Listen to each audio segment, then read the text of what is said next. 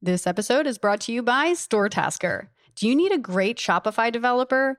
StoreTasker has a hand selected community of the industry's top Shopify developers and e commerce experts.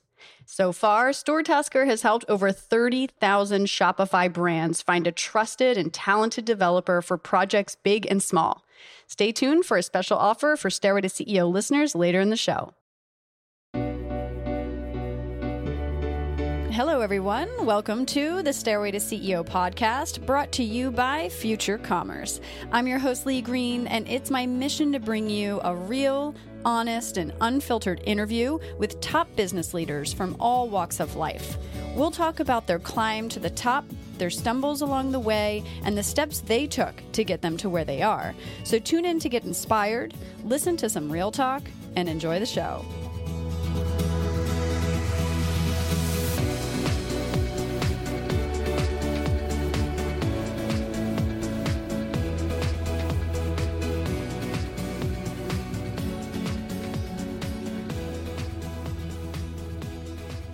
Welcome to episode 49 of the Stairway to CEO podcast. I'm your host, Lee Green, and today I spoke with Marisa Zupan, the co founder and CEO of United Sodas. United Sodas is a direct to consumer soda brand on a mission to reinvent soda into a high quality, better for you beverage with inventive flavors and an elevated design aesthetic delivered straight to your door. In this episode, Marisa shares with us her journey from growing up as an only child living in Italy and Ohio to working in marketing, media, and brand strategy at agencies such as Anomaly, 360i, and Undercurrent to launching United Sodas during a global pandemic in May of 2020. She talks with us about press strategy, how she was able to achieve over a billion impressions within their first six months, and how she thinks about entering into retail. Tune in to hear all of this and more. If you like what you hear, don't forget to subscribe to the show and leave us an awesome review. We hope you enjoy this episode.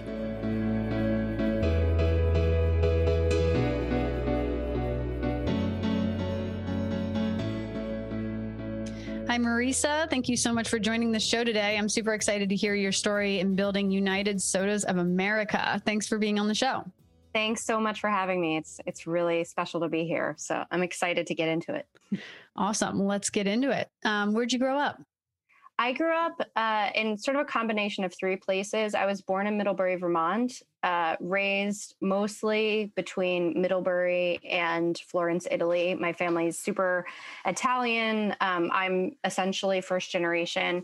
And uh, their family settled in Ohio. So most of my family's Ohio by way of Italy, and I spent a lot of time in those three places. So very interesting mixture of like, you know, East Coast plus uh, Europe plus Midwest. Wow. That's pretty awesome, especially from an early age. I think like most American kids grow up and never see Europe, barely mm-hmm. know where it is on a map. mm-hmm. Yeah, it was interesting. I, I think I appreciated it m- much more when I got older because when I was younger, I definitely just wanted to be like the kid that went to summer camp with all the other kids. But mm. I went, you know, I went across the, the ocean instead, um, which when I was much younger was annoying, but then I then I wisened up a little bit. Worldly perspective from a very yes. young age. That's awesome. um, so, did you have any siblings? I did not. I'm an only child, so I spent a lot of time alone in my imagination on all those trips to Europe. Um, mm. You know, and uh, definitely, uh, definitely impacted my personality and my ways of working and how I relate to people and all of that stuff. How do you think that has impacted you? Um, you know, I think as an only child, you really have to make sure that uh, if you don't go out into the world and make your friends and find your peer group, it, it doesn't happen. Hmm. So uh, there's definitely a recognition that, um, you know, there's a lot of s- sort of like self starting when it comes to your social world. Mm-hmm. And the relationships that you create um, that are outside the family unit are um, extremely important because they help you understand how to be a kid. Um, because of course, when you're when I was with my parents, I I learned a lot about how to be an adult because it was basically two to one in the in the fi- family right. dynamic. Mm-hmm. So I was always extremely comfortable with adults. Had no problem sitting at the adult table and talking about listening to adults talk about adult things. Um, but I think you know it was definitely much more um, I don't know, formative and reflective to for me to go out and, and make my own friends and sort of create my own brothers and sisters in that way. That's interesting. You know, I guess kids don't come knocking on your door unless it's trick or treat, like Halloween time. So you had to actually yeah. go out there and, and try to find friends, which is tough to do. Yeah, yeah. I mean, it, I think when you're a kid, it comes naturally. Like you make friends in the classroom, you make friends in the sandbox, whatever that is. Yeah. Um, but the the way that you know when when the friends aren't around, it's just the adults. I didn't have brothers or sisters to kind of like keep that sort of childlike thing going. So yeah, it was either in my imagination or with these friends that um, that I ended up becoming and still are extremely extremely close to. My best friends throughout my life um, are like super um, like almost like quasi brothers and sisters. Awesome. Yeah. And what did you want to be when you grew up? That's a really, really good question. I think about that a lot because I don't, I don't know if I ever had these, this moment where I thought, okay, I'm, I'm going to be a, you know, rock star Astronaut. or I'm going to be, yeah, I'm going to be a doctor or something like that. I think I always knew, um, my inclination is was always very aesthetic and um, performance oriented. So i was a singer i was an actor like uh, you know like at school. Um, and i also was always very interested in like art and design. So there was probably something in that space that was very attractive to me. Um, always very very attracted to cultural moments like movies and music and stuff like that as a kid very like pop culture oriented um, but i don't think i ever thought you know i'm going to be britney spears one day or, or whoever you know yeah. um, when i was i guess i'm dating myself but um, yeah, it's a tricky question. I certainly, you know, w- didn't wake up one morning when I was 10 and say I'm going to be the CEO of a of a soda company. So this has been a very interesting journey to get me there. Were you entrepreneurial as a kid at all? Did you have lemonade stands or did anything kind of stick out to you looking back? Yeah, so I was um I was entrepreneurial in a creative way. So I was very interested in um uh, like designing things for people. So I had this project, this whole project where I made like um, fashion sketches of clothing that I wanted to uh, to make or like outfits based on clothing that my friends and I had that we mm-hmm. could wear for certain occasions. And I created these like little fashion notebooks and I would bring them over to my friends' houses and they would ask me to make, you know, this outfit or that outfit or whatever. So that was fun. And then I sort of graduated into um, selling my clothing um, to people. So when I was in college, I had like a little mini shop out of my out of my dorm room where all the clothing that I was, you know, was parting with, I would sell. Um, and uh, as you can see, there's sort of a fashion element to to mm-hmm. my childhood and my my young adulthood, which was really strong. And so when I moved to New York City, eventually, I thought I thought I'd be in fashion. Um, and uh, I'm curious, real quick. I'm curious when you were, you know, designing stuff because I was very similar as a kid, like yeah. in high school, loving fashion, and I designed my own um, prom gown. Yeah. I'm curious, yeah. did you do that too? So I designed. Actually, I went to three proms. Um, wow, lucky you! You were popular, yeah. way more popular than me. Um, no, I don't know. If, anyway, that's always a difficult thing to reflect upon. Was I popular in high school? Um, were you? Do you think you were? I think I think I'm like most people who, in the moment, I didn't think I was popular, but other people thought that I was. Looking you know back, you were actually yeah. much more popular than you thought. Probably, probably. um, and uh, and I think yeah, I think maybe um, that uh, I had my own sort of brand of popularity um, because this the, the moral of the story is I went to three proms. The first two proms I wore like a you know like a whatever dress like Jessica McClintock or whatever. And oh then, my god, um, that brand! Yeah, yeah right? I remember that. right back. I know. yep, right back. the first one, the first prom dress I had, I bought at Lord and Taylor on like Fifth Avenue here, um, which was very exciting for me. But anyway, by the time I got older and like kind of knew my own style, I end I ended up going to my third prom in a complete bespoke men's suit with a hat Wow, and that was I, that's bold. Super, super into menswear from a very young age. This was in um, Ohio. Where was this? Oh no, I was in Vermont, but still oh, not normal. Not yeah. normal in Vermont. Not normal still anywhere crowd. at the time. Yeah, yeah. Um, but uh, yeah, I mean, the suit was pretty, pretty good looking, and you know, it was like well fitted and everything. But um, I was very into menswear when I was, you know, I still am. Um, and uh, eventually, my foray into fashion after I moved into the city was very much about menswear. So I was like a menswear writer, photographer, did a lot of stuff in menswear actually. Um, so fashion. So yeah, how did you get from Vermont to New York? What's that story? I went to college in Ohio, and uh, when I graduated, everyone asked me, "Okay, so you know, wh- what are you going to do next?" And it was always so obvious to me, like I'm going to go to New York and I'm going to work in fashion. Duh, right? Because you like, wanted to be a designer. Uh, I wanted to be a writer. Um, actually, I wanted to like work at you know Vogue or one of these, or um, you know some kind of more niche magazine. At the time, Visionaire was like the cool niche. Um, like fashion publication that was extremely artsy and conceptual. So um, I like literally had Cecilia Dean, she was the editor in chief of that magazine, her phone number like in my back pocket when I arrived to the city and like called her office. Like, How did you get like, her number?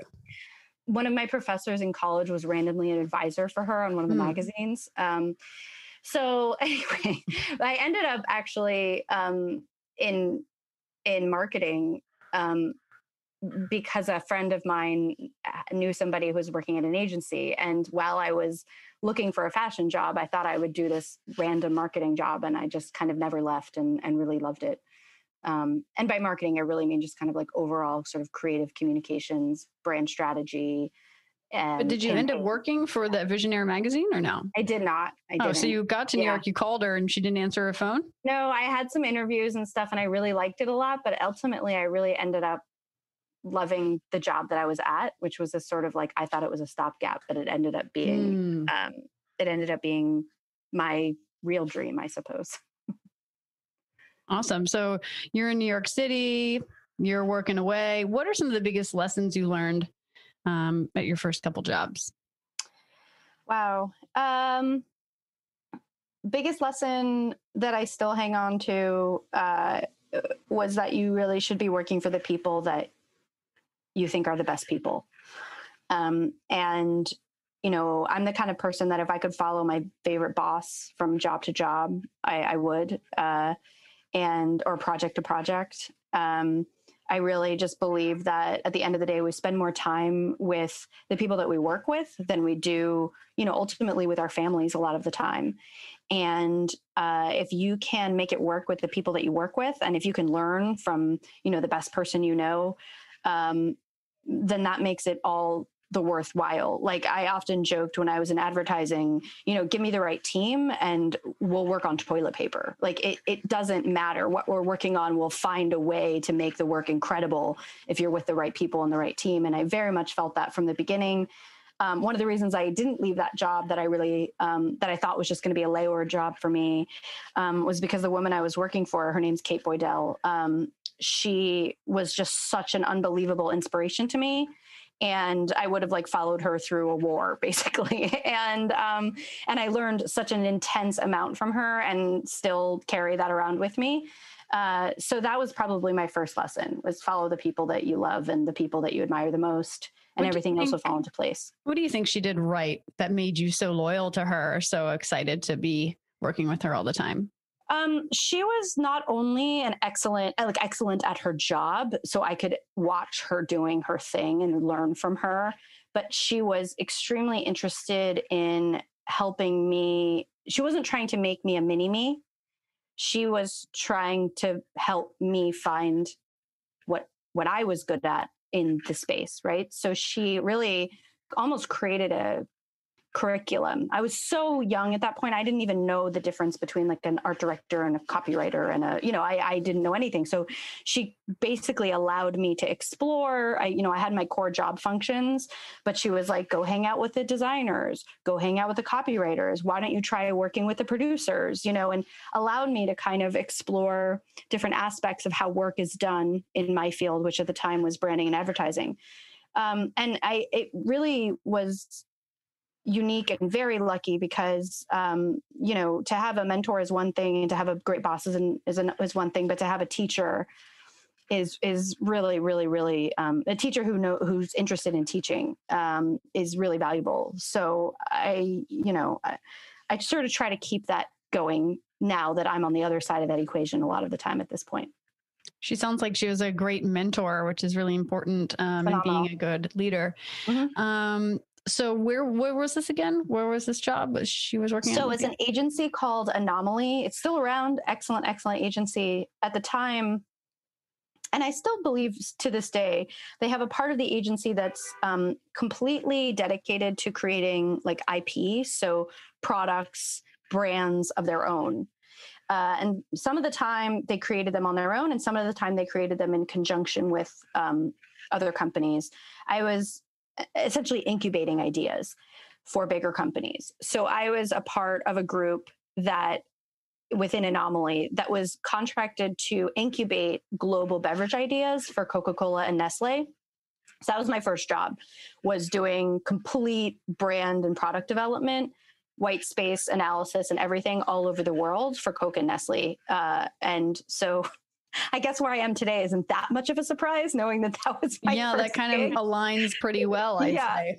yeah. So I and you know I I kind of went through my career after that and picked up some other things along the way but then it kind of all came right back to developing a brand for a white space in the beverage space um, and this is the thing yeah. people I feel like don't see because you know it's always hindsight where it's like, oh, now it all makes sense. It's, yes, you know. But at the time, you're like, what am I doing? What is all this leading to? What's happening? What yes. am I going to do with my life? Yeah, a hundred percent. And you know, it's like you know, I, I'm the kind of person that um, really follows my intuition and just makes sure that what I'm doing in the moment feels right for me in the moment. And so when I took that job with beverages way back when, I didn't have a background in beverages. I didn't go to school for for marketing even, but that felt right for me. And then it's very interesting how years later, you know, you come back this this also felt right for me and when i decided i wanted to do this i didn't think oh this is the right job for me right now uh, being the CEO of United Sodas America is it right is the right job for me right now because I did that work early in my career. I made the decision and then it occurred to me, oh, oh wow, interesting. How did I get back here? so you had a few jobs. It looks like you ended up working at Ralph Lauren. Yep. Um, and social media and editorial manager. Yep. Um, can you talk about your, you know, what was it like working at Ralph Lauren? Here you are at a big fashion house. Yeah. Dream job you know, everyone who's in fashion goes through Ralph at some point, or they should. Um, it's an incredibly, incredibly well run business in comparison to what a lot of fashion gigs are um, because they have such a huge organization. A lot of fashion houses are not that big, they're very small and um, they don't have sort of the business angle of it as much as Ralph does. Um, so I, I was absolutely thrilled to get that job. It was a wonderful place to work. Um, they really treat their employees intensely well, and it's kind of a finely tuned machine. Uh, and so I met a and I met a lot of great people there. It's also interesting because it's such a large place, and yet you still have meetings with Ralph and David, who's his son, who runs the marketing side of things and a lot of the business side of things. Um, and so it, it sort of still felt like you had that special creative magic that they bring to the table. Um, ultimately, for me, I'm a I'm a small company person. I'm like a you know, I, I don't like to be on Titanics. I like to be on like schooner boats. Titanic is a terrible way to put it because Ralph is a fantastic company, but um, Titanic uh, kind of yeah. hit an iceberg too. I want to so. be like uh, maybe maybe uh, I say I like to work on. I, I I would you know cruise ships are great, but I like to be on like a little like jet ski situation. Um, and how did you uh, figure that out? Like, what made you? When did you realize that? Uh, I went through a couple of big companies. Um, Ralph was one of them. Although I really admired the um, the work that you know that everyone was doing there, I just felt like I I think I need to have a lot more problems to solve.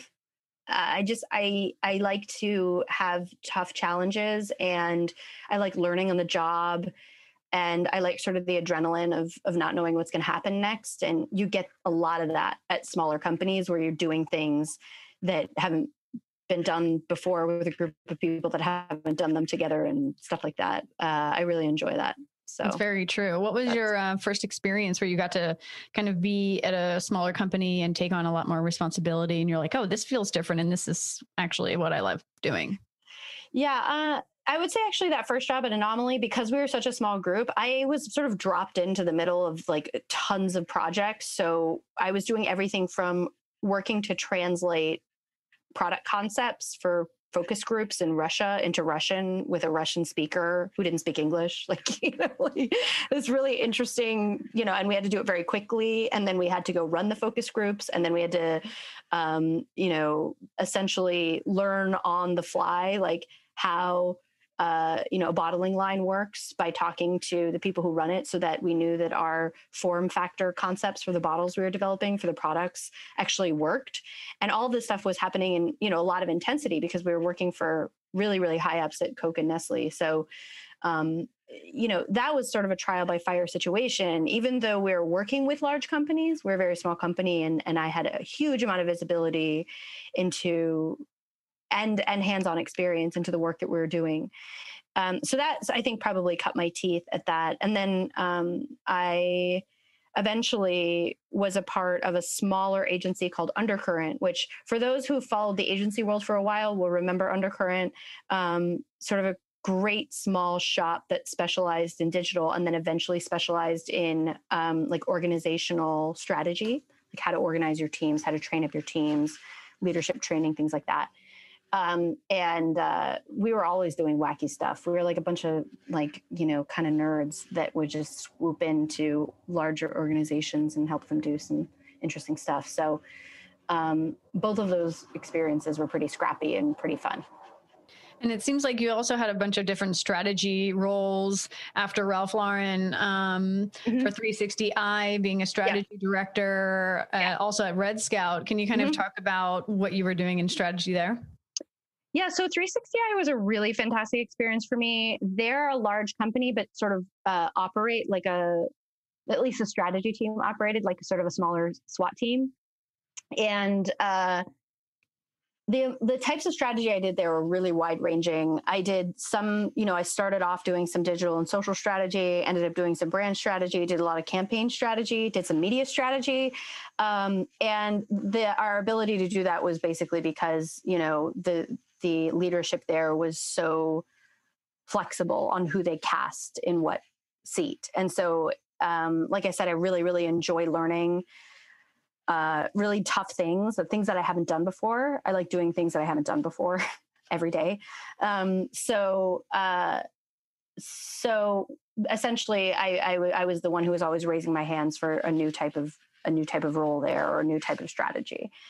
Um, and I learned so much there about how to manage teams. That was where I got a lot of my like more for lack of a better term, management experience, but really it's just people experience, like how to manage laterally, how to manage up, how to manage down, how to manage senior clients, how to manage senior clients that have politi- politics within their company and you have to tread lightly, like all of that stuff.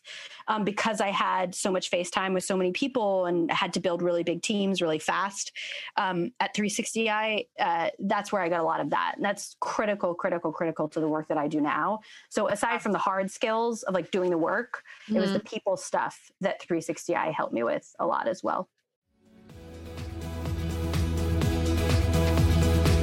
We'll get right back to our show, but first, a word from our sponsors. Having a great Shopify developer is so important for brands selling online, but finding and hiring a trusted and talented developer is really hard to do, especially for ongoing projects.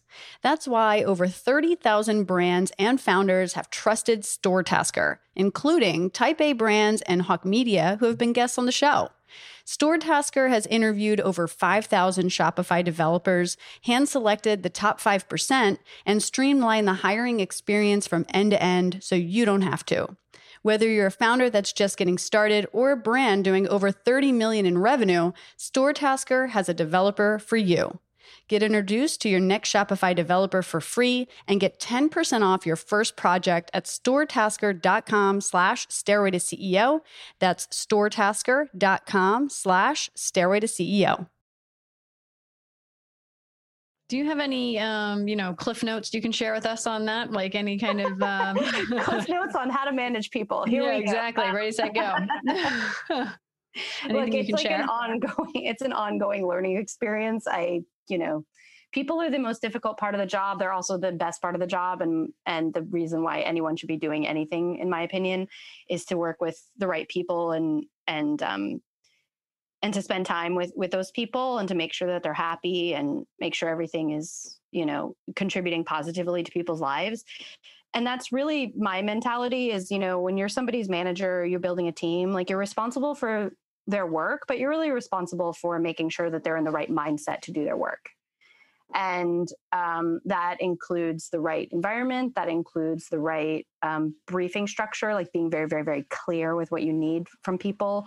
It also means you need to recognize when they're ready to fly the coop um, and when you know they need to move they need to move past you and to be okay with that. Uh, so for me um, and this is you know this gets back to what i learned from my first job. Your first you know the question that you asked me a few minutes ago what did i learn from my you know from my great bosses? And that it's really that. It's like um, when you hire someone, when you manage someone, know as much as you can about what they prefer to do and what they want, what, what they, where they want to be going.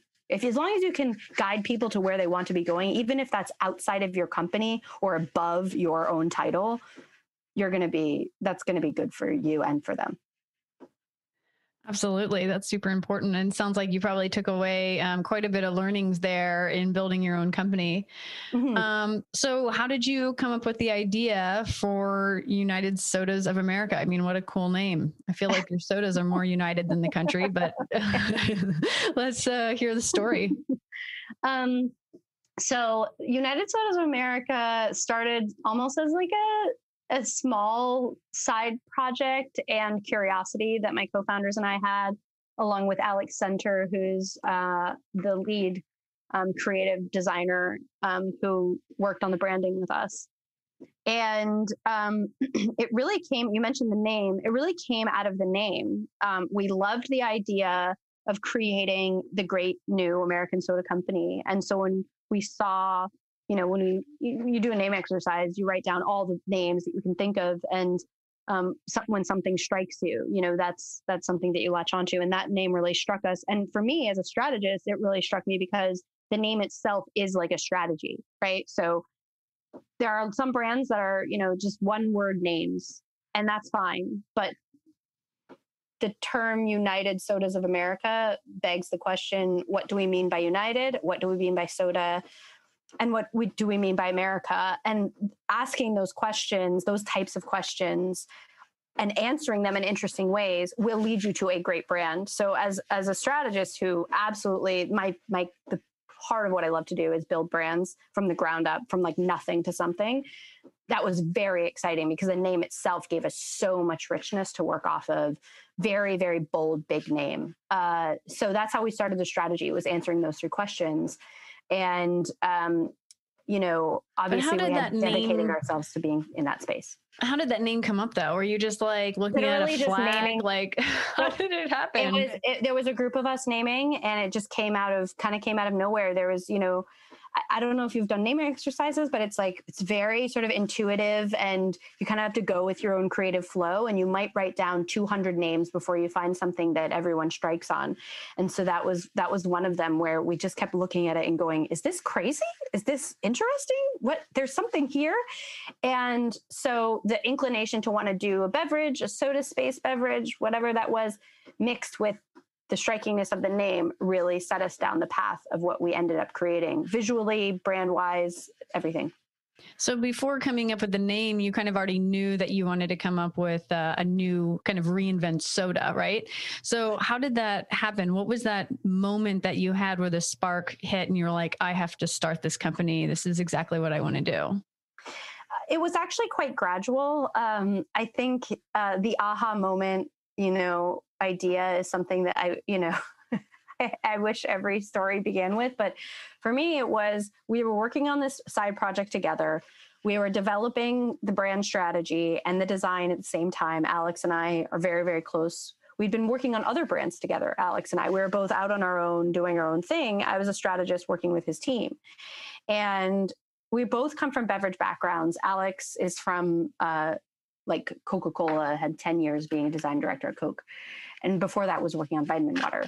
Um, and then i had all this beverage experience that i had been you know that i had in my past.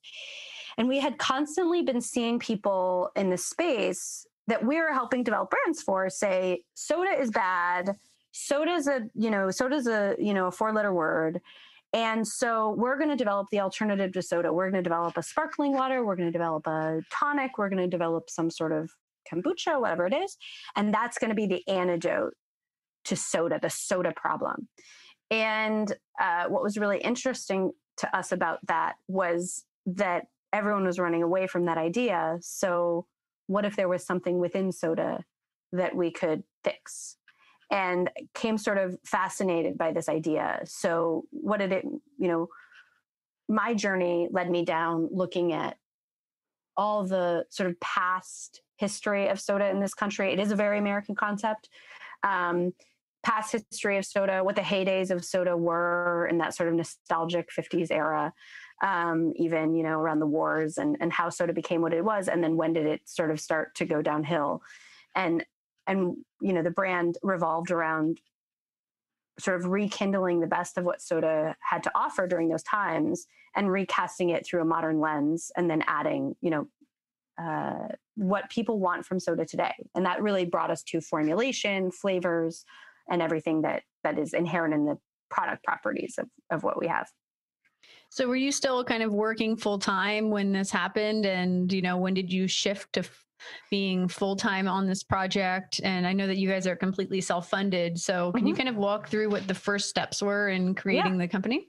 Yeah. So, uh, we actually developed the brand and the the foundation of the brand from a like strategic standpoint you know what do we believe in? Why do we exist? What is our white space? Who's our customer etc and then um the visuals at the same time. We did that at the same time and really had sort of a little bit of a, like a brand package that we um, developed over the course of about a year to kind of convince ourselves of the idea, if anything.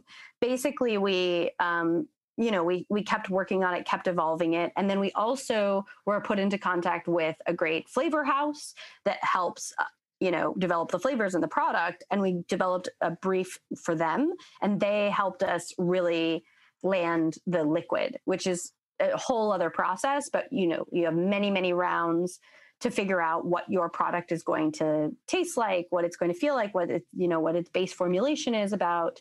And once we got that down and we loved that, and then we loved the brand and the visuals and everything, um, we thought to ourselves, all right, we're ready, we're ready to go on this. Like once we convinced ourselves and we fell in love, um, we decided we wanted to get the funds together and make it happen. So that's what um, me and my co-founders did. And that so was, how many how many prototypes did you have to taste before you found the one? And, and did you only create one flavor at a time? Like no, yeah, it's a great question. Many, so, how many frogs did you have to kiss?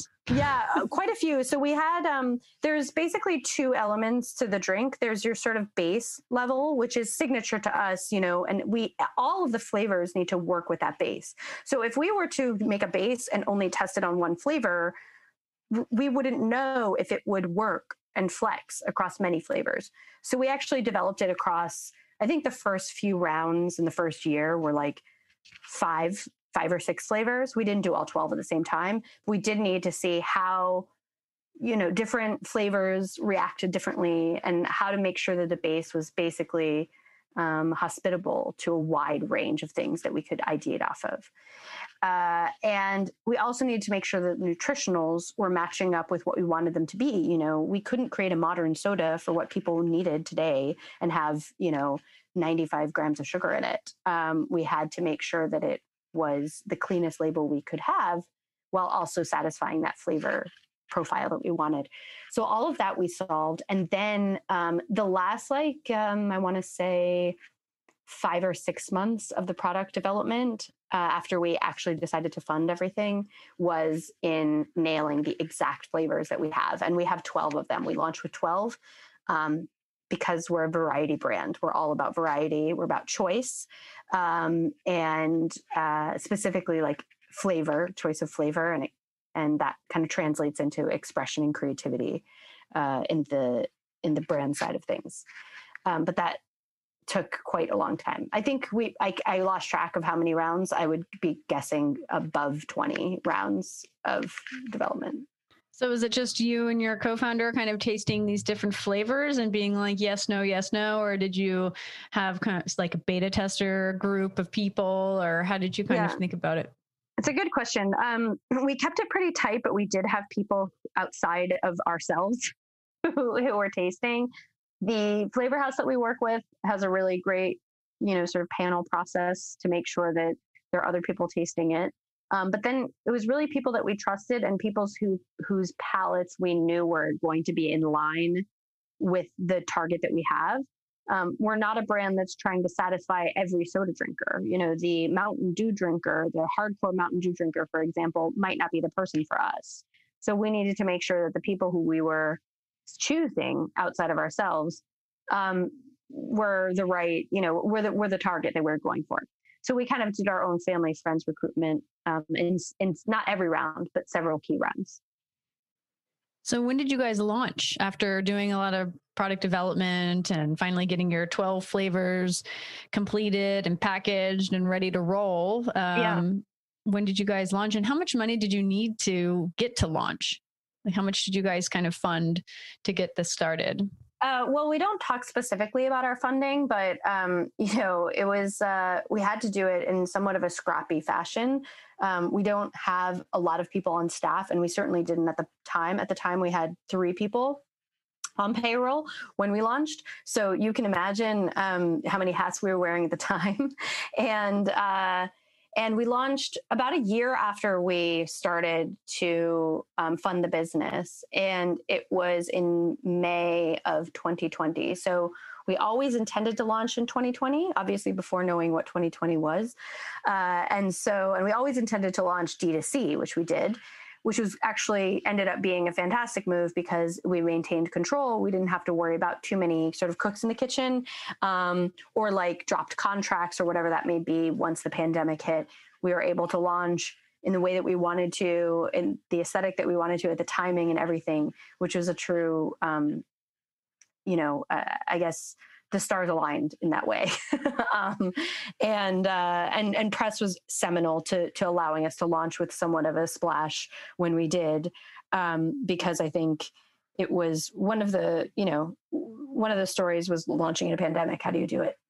yeah. And you mentioned that with your press strategy, you guys hit over a billion impressions in your first six months. Can you kind of talk about yeah. what that press strategy was that and mm-hmm. what you guys did to get that many impressions? Mm-hmm. Um, I'm a big believer in uh, if you do something interesting and make something beautiful, press will care. So, first things first, like you have to have something interesting to say, and you have to have a really, really stunning imagery to say it with. Um, it's a visual world right now that we're living in. Um, and uh, pictures speak louder than words, or whatever that phrase is. um, it's pictures worth a thousand words. Uh, so, those are really key for us. Secondly, um, we had a really clear strategy of leading and uh, following press. So making sure that the pacing across various publications and, very and various verticals was very much orchestrated was very, very, very important. Um, orchestrating press is challenging because you you you you know it's not advertising it's press and so you never really know exactly what's going to happen but it's really important that you sort of manage it as much as you can at launch because you don't want mixed messages and you don't want things to be happening um, timing is really important so making sure everything launches at least in the same flight of days can really create a huge difference and maintain momentum so that's what we did. Um, we sort of had big spiky moments in various verticals. So we had first a like a business wave, and then we had a consumer wave, and we made sure that those waves um, created momentum and weren't just like a flash in the pan. Uh, and that was that was really key for us. We had to have the right journalists, and we spent months lining it all up so that the right stories were being told, and also so that the journalists felt like they had all the information that they needed. They could follow up with us. They could taste the product. They could see the product. You know, there's a lot that goes into it, and um, we wanted to do it right. So that was really key for us. We had a lot to say, and we knew that what we were going to say was going to be a little bit different than others. So we wanted to make sure that message got out there loud and clear. That's really interesting. So you basically, it sounds like you sent samples to um, different press publishers mm-hmm. or, and journalists, um, but mm-hmm. you kind of organized it by vertical. So you mm-hmm. mentioned consumer and business. Mm-hmm. So you kind of like planned it out. So each week might be a different vertical. So you kept getting press, but it was coming from somewhere different every time. 100%. It's sort of like a surround sound effect. And there yeah. are people that have like overlapping areas, right? So I, I mentioned business and consumer, but we also had like design press, for example. Now, a lot of consumers are really geeks about design. So if you're going to be, you know, looking at POPSUGAR, for example, you know, in terms of like a roundup of something you want to buy for your party, you might also be someone who's really interested in the Dieline because you love product packaging. And so that person would sort of see two sides of the story. Same brand, two sides of the story. Similarly, in the business world, you get the people who are really interested in, um, you know, in beverage, but then you also have people who are interested in marketing. And so we had those two different verticals as well. And, um, so there's lots of different facets to the brand that press allows you to tell um, in a really natural way. And um, honestly, also the more relationships you have with anyone, um, is is really really really good for the brand at the very early stage. So getting out there and talking to a lot of really interesting journalists really interesting people was fantastic for us. Um, almost like i hate the word networking but yeah. um, there's the, that baked into the process. Definitely. And how early on in the process did you start building those relationships? And i assume it was just you or and your co-founder both building relationships simultaneously or did one of you kind of handle that over the other so my co-founders are um, they're not involved in the day to day. I'm I'm kind of the face of the brand, so it was just me building these relationships. And of course, we had um, our press agency JBC working with us, and they're phenomenal. Um, and so between you know our strategy and my conversations with the journalists and sending them product. And you know sometimes it was multiple conversations um, and uh, sometimes i hand delivered product. So it's just that personal touch i think that really lends to the authentic storytelling. And the more people that you seed the idea with at an early stage i think the better because it kind of percolates in their minds and they can tell a better story we were about three months out when we started to seed some things and then it gets like increasingly more intense as you get to the launch date or you know the date that you that you're planning on uh, press, right. pressing. and obviously, the branding and design of your product is awesome. Um, can you talk about how that happened? Did you do it yourself, or did you outsource it, or how did you yeah, guys? So Alex, who was involved in the development of the brand, um, he's a he's phenomenal, phenomenal designer, and we had been working together for a while. So we were already in a really good groove of knowing how each other worked. He's amazing creative partner, couldn't ask for a better creative partner. So we worked on this together and we kind of, um, I'm a big believer in developing a brand strategy at the same time as looking at the visuals. So even when it's super young, your brand strategy and your ideas to say to a designer, hey, when I say to you, like, uh, you know, um, uh, developing a brand that's all about variety and the unity that is inherent in variety, right? Like, what does that what does that look like to you? And they can sketch some things out and then you look at it and then it something occurs to you like oh that's very interesting. We could we could develop variety through color. Color is going to be signature to us okay. And so then you like each of these things build on top of each other. Um, and we did it very much hand in hand um, for several rounds. And uh, he's an amazing designer period. So that's why everything looks so great because him and his studio still handle it and really created the foundation of a brand system not just packaging design but an entire brand system for us that's amazing. And so, what were some of those early metrics? Obviously, the impressions from press were like a big mm-hmm. signal that, hey, mm-hmm. maybe we have something here. But was there an, anything else in the early days that was like, this is act, this is really exciting. This is happening. This is going yeah. somewhere. There's no turning back now. Yeah, yeah, a few things. So um, we ended up selling out uh, we ended up like basically exceeding expectations five times over in like the first three months, which was such an interesting problem to have because the logistics of packing out product, mailing product, warehousing product, making product, finding line time, order uh, your whole supply chain is based on projections that you have. I mean, you have no control over them when you're first launching. You have no idea best case scenario is you everything best case, worst case, I guess I could say, of the worst case scenarios, the best of those is that um, you sell out so fast that you need to essentially rethink completely how you're staffing and how you're resourcing against all of that, which is what happened to us. So we initially had, you know, just we didn't dedicate we didn't dedicate too much overhead to it. Um, we just wanted to see where it went, and eventually we ended up having to start our own warehouse um, and hire our own staff and manage all of our own product because we were moving so fast that we couldn't onboard a warehousing partner fast enough. So that was our stopgap was doing it all of ourselves. That's funny. You're like, not because yeah. it was cheaper, but just because we didn't have the time. A hundred percent. I mean, if I, if I could have onboarded, you know, a 3PL in two weeks, I would have been like, yeah, you guys do it. You're the professionals. You know what's going on. But that wasn't the case. We had to do it in like five days or we would uh, have had to be down for like a month. Um, so that was a very interesting time that we went through. Uh, Are you guys still doing that now? No, gosh, no. I sometimes I miss those days because the the like um, hands-on. The, there is nothing. This is something that I talk about a lot, and a big lesson that I learned. This the longer you can stay close to your product and your product getting out the door, the better. So if I could have maintained the warehouse. You couldn't do it in New York City for very much longer because the the real estate here is even in pandemic times extremely extremely expensive. It just doesn't make any sense for us to be like expanding warehouses every you know three months or whatever.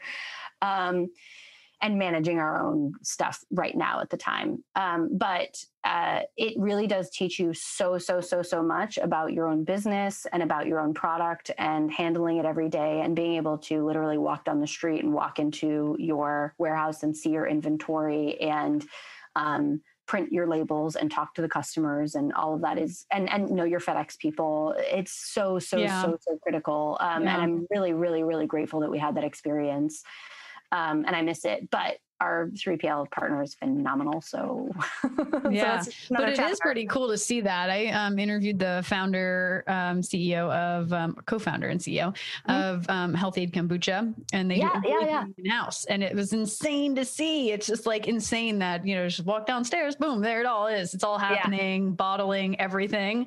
It's um, really cool that it's all in one under one roof. But um, 100. percent I mean, eventually, uh, when we I always keep thinking that there's a time in the future when we'll have time. You know what I mean? I'm like, oh, when we get to that mystical place in the future when we have this great runway of time right. to do all this stuff, yeah, maybe it'll happen. But I, you know, future state ideal is that we do have um, more of an integ- vertically integrated um, system because I just think there's something about building a culture in a ver- vertically integrated way that, um, aside from building a product, building culture too, that's very attractive to me.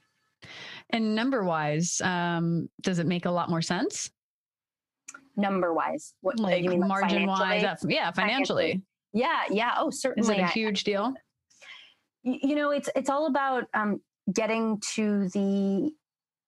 There, there are levels, right? There are like plateaus where that makes sense, and so you need to get to the place where, you know, having your own facility um, and you need the volumes to support it basically is what i'm saying. Uh, and then it, it, it, starts to really really ramp up um, the uh, efficiencies and the benefits that you get from from being vertically integrated but it certainly is extremely big lift in the beginning.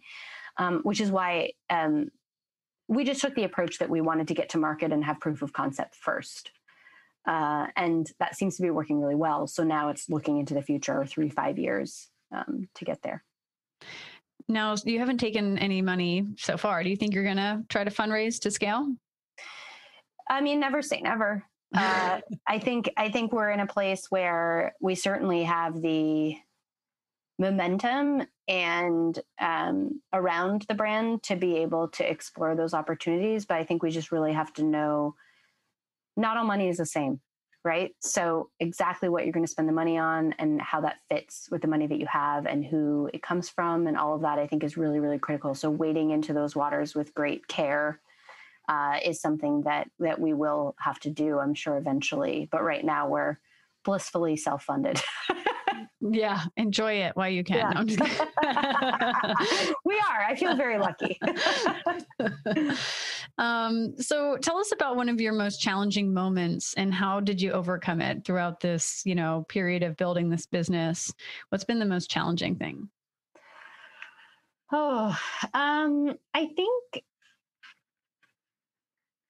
for me, one of the most challenging things has been, and based on this conversation, this probably won't surprise you, um, making sure that the growth of the brand and the demands on a startup in a pandemic um, especially during a time where not only was it comp it's comp like logistically complicated to run a soda company during this time and to make product during this time but just from a day-to-day perspective everyone's had to relearn how to work how to balance life and work how to travel how to manage your own stress how to deal with your family like all of these things we're relearning how to do life at the same time that we are building a company and um, you know, managing that for my own personal self, whatever, being sensitive to the employees that I have and making sure that the excitement and the momentum of the brand isn't crushing their spirits and is rather raising their spirits is, is really, really a fine balance because you have to get things done. We're a very, very small team. We um, have a certain standard for doing things as well. Uh, and so there is pressure.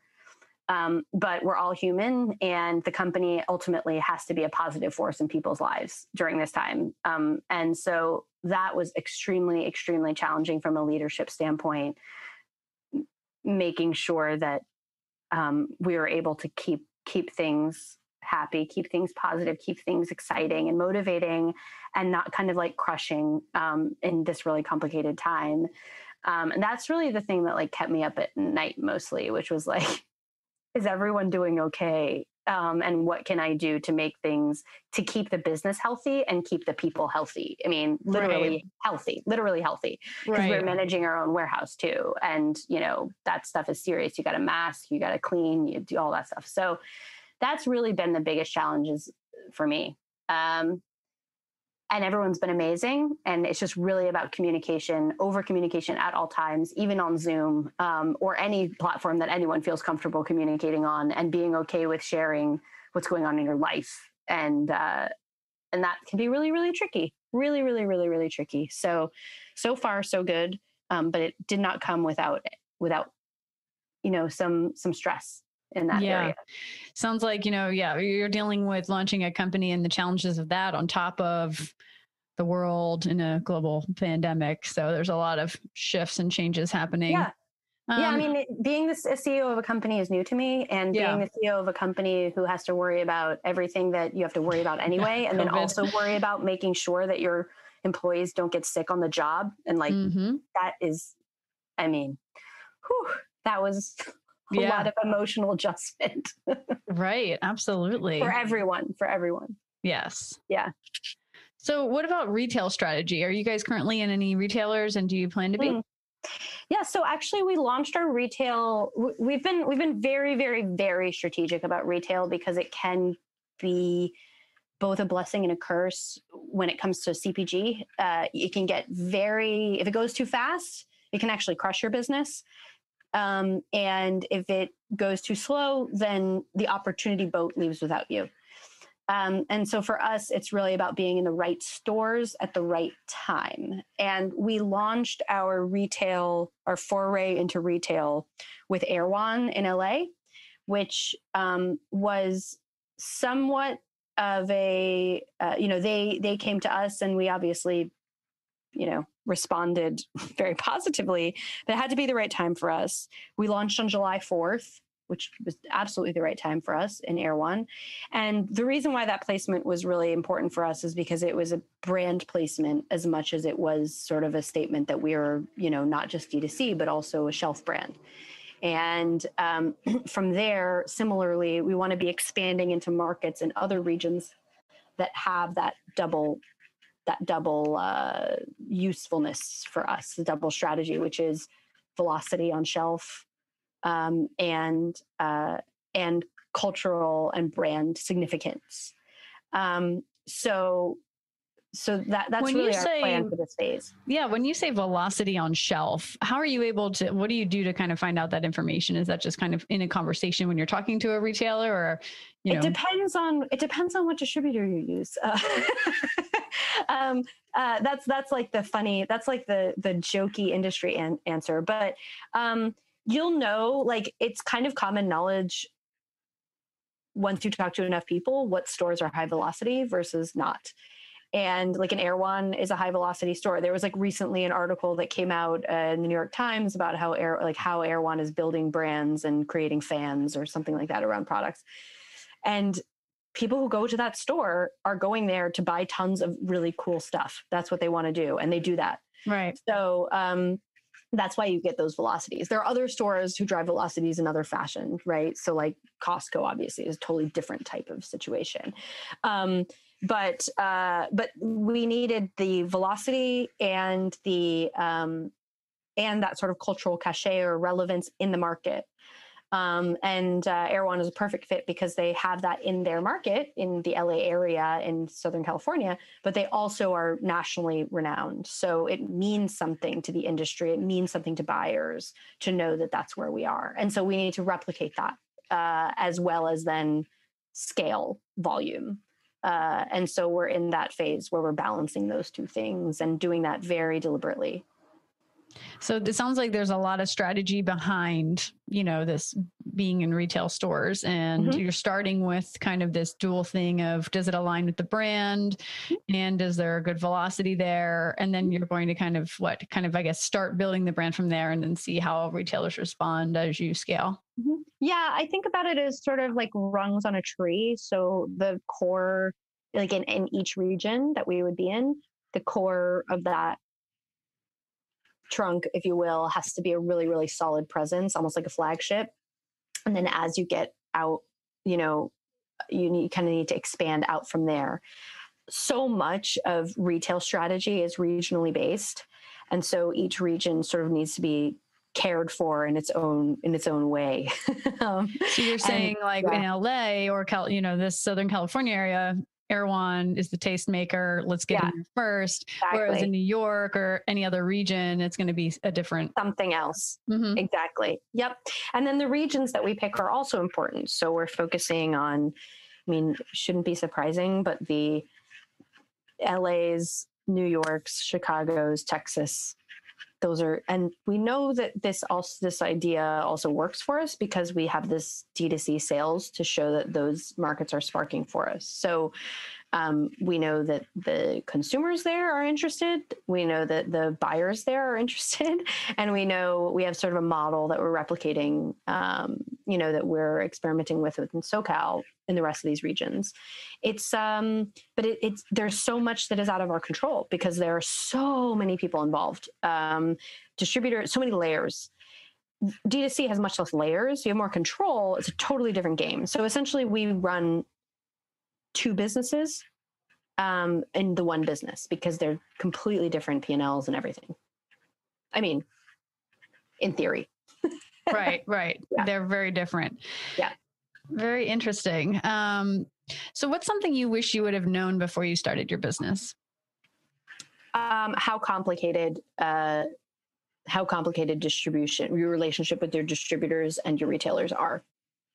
Um, I find it to be a very interesting. I like to do hard things and I like to solve hard problems, but that's a really that's a big one from like a technical standpoint.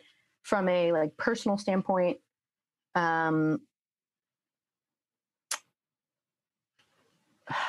man, Well, what do you mean by technical standpoint? Like, what did you, what were your expectations going in working with distributors? And then, like, what kind of did you realize? I don't really think I had expectations. I kind of knew that there was a lot of complex stuff happening in the business I was about to enter into that if I knew what it was, I wouldn't have done what I'm doing. Like you you have to you have to have a kind of like willing naivete, I think, to be an entrepreneur. If you know too much about the industry that you're about to disrupt, you won't disrupt it and you won't want you won't, you know, it's just you sort of see you see the box too clearly and it's hard to not see the box basically Like, so I'm confused because I think a lot of people out there are like, but you have such a cool looking brand. You know, it looks like it's the reason why our brand is cool looking is because we did nothing that beverage experts tell you to do. Like our packaging right. has no information on it. They would say it has no information on it. Our packaging has all like the theory around the packaging, which is actually kind of a metaphor for the whole brand itself, is that we wanted to keep it as minimal as possible and to respect the intelligence of the customer as much as possible. So traditional beverage packaging rules would be like no one is going to pick up the can and turn it over and read what's on the back of the can. You need to put everything that they need to know on the front of the can because marketing dis- or purchasing decisions are made in 2.2 seconds, whatever it is, right? Right. And, uh, and so that's why you have like, I mean, I've been in these reviews my whole career. Like, brand name really big on the front of the can, followed by a refreshment cue, which is usually some sort of like flavor cue, which is like a fruit looking thing with like a spritz on it. And you like over analyze all the spritz. And then you have like a like a reasons to believe. So you have like all of your information that's on the back panel, but you like put it in fun font on the front, and you're like only 30 calories and six grams of sugar. Right. put it on the front, and then maybe you put a sticker on top of it that says like new, and then you have like a little tagline that's like only the best variety in America or whatever the heck the tagline is going to be, and it's all shoved on the front of the can. And then maybe the side panel has like an, a founder's story that is like a hundred words long, and then you've got like, and, then, and so right. all the cans are starting to look like this on shelf. And it's like, we said, okay, no, no, no, no, no, no, no. People are just looking for something that tastes really good, that's in a flavor that they want, that has the right nutritional information. And I'm pretty sure that people know how to read a nutrition panel. So we stripped it all back. We said, we're going to put the flavor name, we're going to tell them that it's soda, we're going to have the brand on the back of the can and uh, which is insane, but there it is. And we're going to have a nutritional panel. And if they want to know the nutritionals, they can pick up the can and they can turn it around. And I think they're going to do that. And it's actually working extraordinarily well. And we have no problem selling on shelf, like zero. So I, I mean, I mean, but you're saying you're saying before though, I guess that you were getting a lot of pushback maybe from mm-hmm. distributors and all these other people that no, been just in this from beverage people in general. Like if we hmm. were to ask if we were to ask people permission to care about our brand, which is what you have to do to launch at retail, if you're launching a product in retail, you have to ask brokers, you have to ask buyers, you have to ask distributors and whatever, and they have to believe in you before consumers believe in you. But that doesn't make any sense. Consumers always call the shots. So if you, launch D2C and consumers and press and celebrities and whoever else is buying your brand talks about it and says, this is what we want, this is what we love, distributors will get it.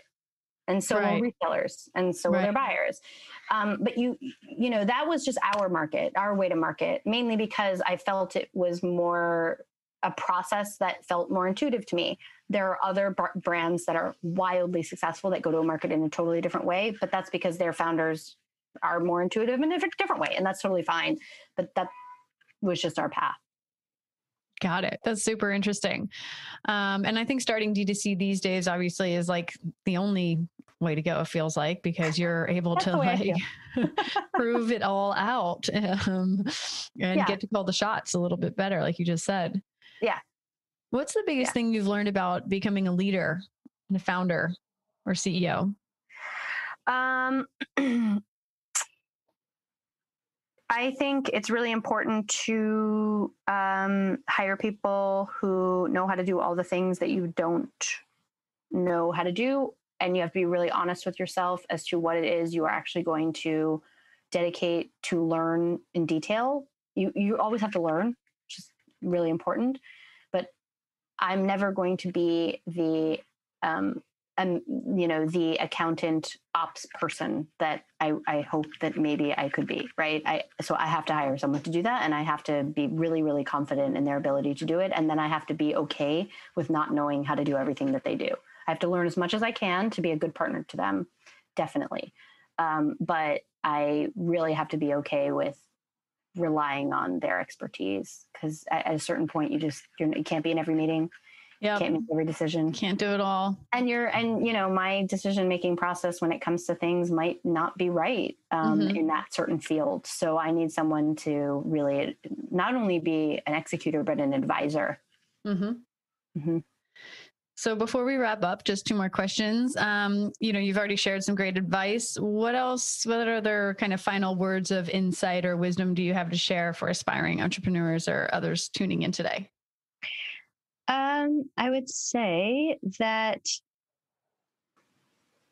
maybe I'll reiterate something that I said before, which is always always, especially at an early stage, involve people that you trust and care about. It is not worth involving people that you do not trust or who you do not think care about you in the early stage. Uh, it is like a hundred percent the key to creating the right path for the brand um, both from a financial, you know, cleanliness standpoint, but also from a like sort of like a mojo standpoint. You just need to have the right vibes around in the team that is creating something. It doesn't have anything else but vibes in the beginning, so you have to have that you know maintained from the very beginning because um, it's always going to get crazy if success comes. So it has to be solid, has to be trust, you know, built on trust.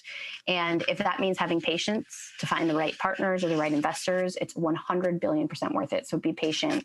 If you have a weird gut feeling about people or something, don't move forward with it. Um, you have to protect your idea, um, and and you have to pr- make sure that it has the right soil to grow in.